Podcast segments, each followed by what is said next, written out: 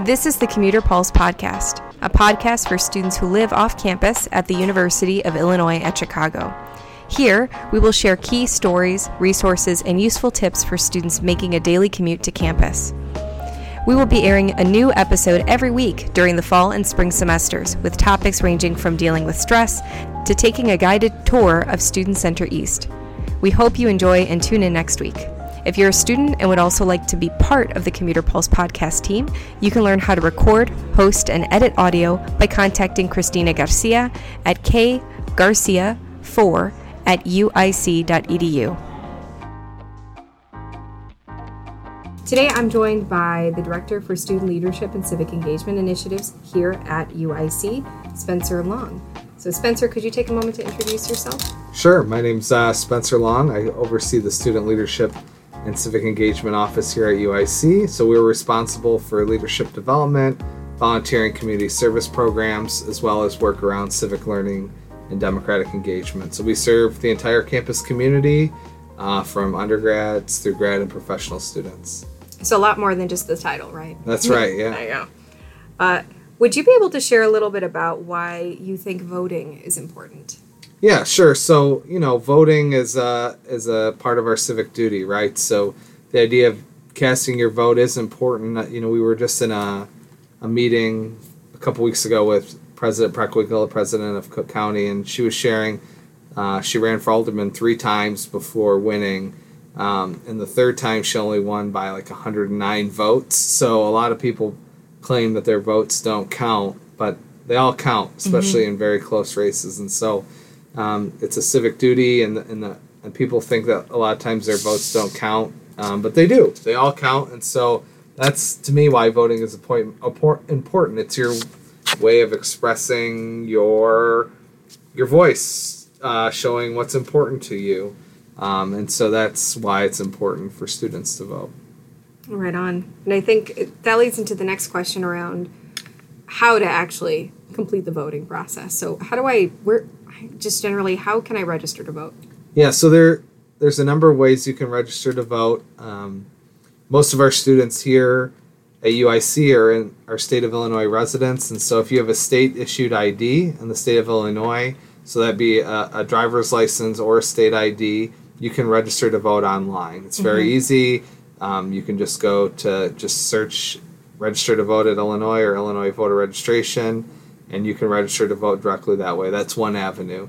UIC also has um, a site, vote.uic.edu, um, where students can log in, and that's where they can register to vote as well. So that supports all 50 states. Mm-hmm. And then, in addition to being registered to vote, students can then opt in to receive reminders about elections. So 30 days out, 30 days out, it'll say, hey, don't forget in 30 days you have an election coming up. Okay. This is what it's about.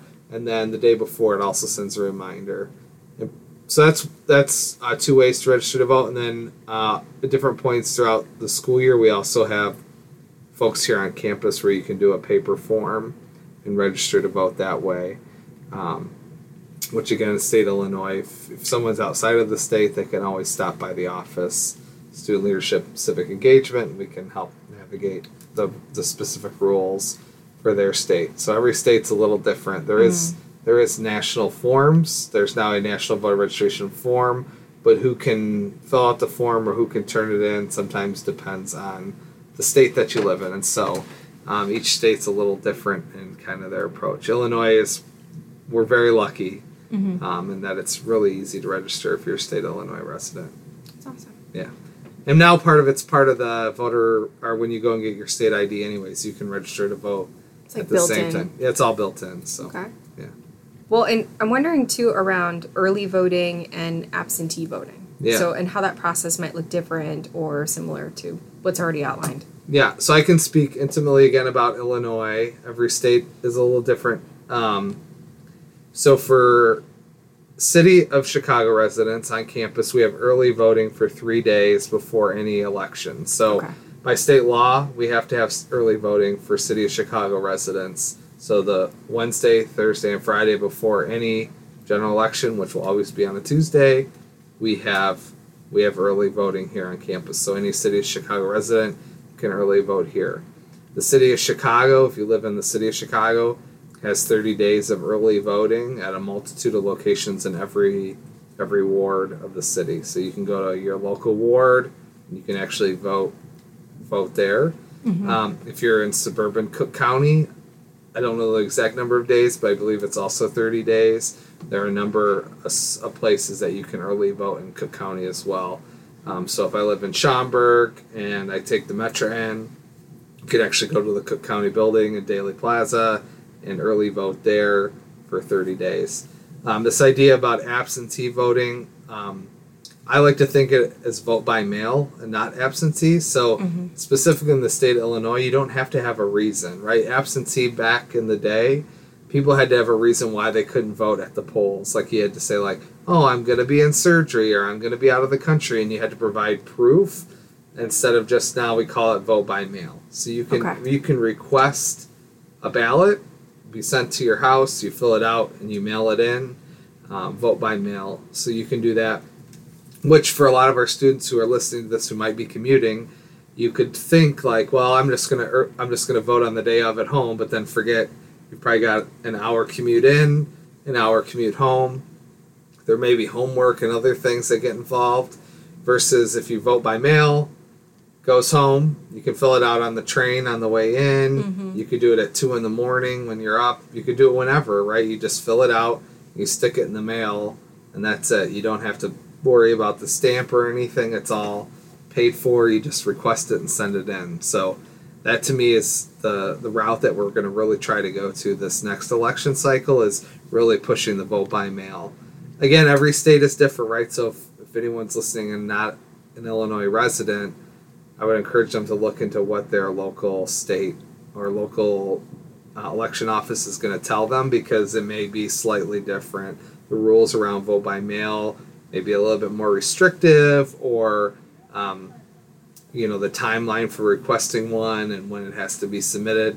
Does there's not a universal like rules for those and mm-hmm. so it's always important to reach back out to your or connect with us again in the office and we'll help research kind of what the best avenues are uh, but then again i go back to vote.uic.edu it's a really great site that provides a lot of those resources so on the 30 day out reminder it does include information about vote by mail okay yeah see and that's something i never would have thought about previously just that that would be an option for somebody who's local so yeah. that's great to know yeah, especially like your days are busy, right? So you may on election day, people don't realize it may take you two or three hours to vote because there may be a big line. Mm. Versus I can vote by mail on a Saturday while I'm watching college football or something like that and get it in the mail and then not have to worry about waiting in line. I could do it on my time versus on somebody else's time. That's awesome. So. Well, and I think too, you mentioned on the website that there were some resources or a number of resources I'm wondering if you can share a little bit about nonpartisan resources that you know of that might be available and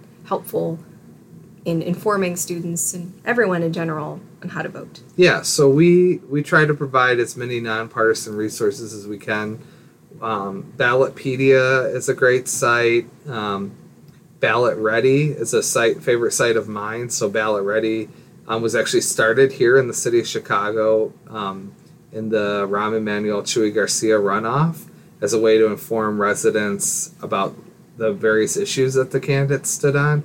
Um, there were there were people in Chicago like, how do I know what these people stand for, and how am I going to remember mm. specifically like not only mayor, but then alder alder people and things like that. And so um, they actually created this site that's now turned into a national tool based off of the mayoral election in 2015. So why I like Ballot Ready is you literally go on and you click, for instance, president's race, right? We're, we've got 2020 coming up. You can click president's race, and it will list, let's say in November, um, it will list the Republican candidate and the Democratic candidate side by side, and it will list all the people that have endorsed either candidate and their various view standpoints on a number of issues. And so okay. then you can go in and you can say, all right, I like this or I like this. And then you can actually pick them, and it will go into your queue. You go on to the next thing, okay, everyone's got to vote for U.S. representative every two years, right? Mm-hmm. So your next thing is going to be who do you want to vote for for U.S. rep. So you'll do that, and you make all your choices, and then you can actually print it out and take it with you to the ballot, and will say all the people that you voted for in your printout so you don't have to remember, right? So it came uh, for me the last midterm election, the governor's race, when we had like 50, 60 judges. There were some judges that I didn't want to vote for and some that I did. But to remember 50 names in my head, I could just take that resource in with me that already kind of voted. And they do the same thing for ballot issues. So if you know there's going to be a ballot issue on, I don't know, there's all sorts of stuff that are on there, right? Marijuana was a one in the last election. There was stuff about water reclamation districts, like the stuff that is really hard to know all the intimacy stuff about unless you do your homework. That um, you can go in and like use this ballot ready tool. Uh, League of Women Voters seems to be a very good nonpartisan um, site. So there's there's a number of sites out there that are that are good, and we list we try to list them on our site Okay. when we when we have them. Okay. Yeah. That I mean that's really helpful, and I think that this might lead into my final question, really around Sure. what should I know before I vote? And it sounds like some of it is related to the important issues or the stances of uh, specific candidates on specific responsibility or specific topics. Uh, but is there something else that comes to mind that would be helpful? Yeah, I, I always tell people like, a you have to be registered, right? Okay. So I, there's no there's no reason if you're eligible, right? You shouldn't be registered to vote. Like that should be the easiest thing out of the whole deal. Um, and again, in Illinois, that's super easy. Some other states, it can be a little bit more difficult. But I think the last time I heard, like ninety percent of our students come from the state of Illinois. So like, it should be easy if if you're eligible, right? There are a number of reasons why you might not be able to vote, but if you're eligible, that should be the easiest checkbox to like, all right, register. Mm-hmm. And then I do feel it's important for people to vote. Like I do want, I do want everyone to vote. But to me, if you're not an informed voter, then I don't know why you're voting, right? Like if you don't know the issues that you're going to vote on or have educated yourself on it, to me, it's not like you're just voting because something that somebody else told you or Mhm. something that like someone else told you to believe in versus forming your own opinion about the issues that are important to you or important to your community or important to your family or whatever those issues are. Like if you don't take the time to learn about it like it's kind of not using your vote to the best advantage. So i always tell people be informed voters. Mhm. um, so what are things you need to know? Um, well if you're voting on election day know where your polling place is at. Um, know what topics or issues are you going to be voting on. Um, and then i would say um, if you firmly believe in those things to help get other people behind them right? I'm, there i think a lot of us are more closer together than we think and there are these small little niche issues that are really dividing us. And so i think rallying people and having those conversations about why people view things differently or helps you become more informed. So, I mean, taking the time to listen to a debate or taking the time to watch a debate. A lot of people are like, well, I don't do politics, I don't like politics, um, but it's just too important, Mhm. right? Um, so, I would just say being educated all around the topics and understanding the other viewpoints is equally as important as you go in and vote. So, um, those are the things I think you should know before voting. Awesome. Another question related to students who may not be eligible to vote for whatever reason, like you mentioned. What are some other ways that they perhaps can get involved in the process or advocate for many of the issues that they care about? Yeah, so I mean, there's nothing stopping people from registering people to vote. You don't have to Mhm. necessarily be eligible to vote to register people to vote. Um, you don't have to be eligible to vote to host a ballot party, right? So Mm. using Ballot Ready to host a ballot party to help making sure people are educated. There's nothing that says you can't help get out the vote either. There's nothing stopping you from encouraging people to vote even if you're not eligible.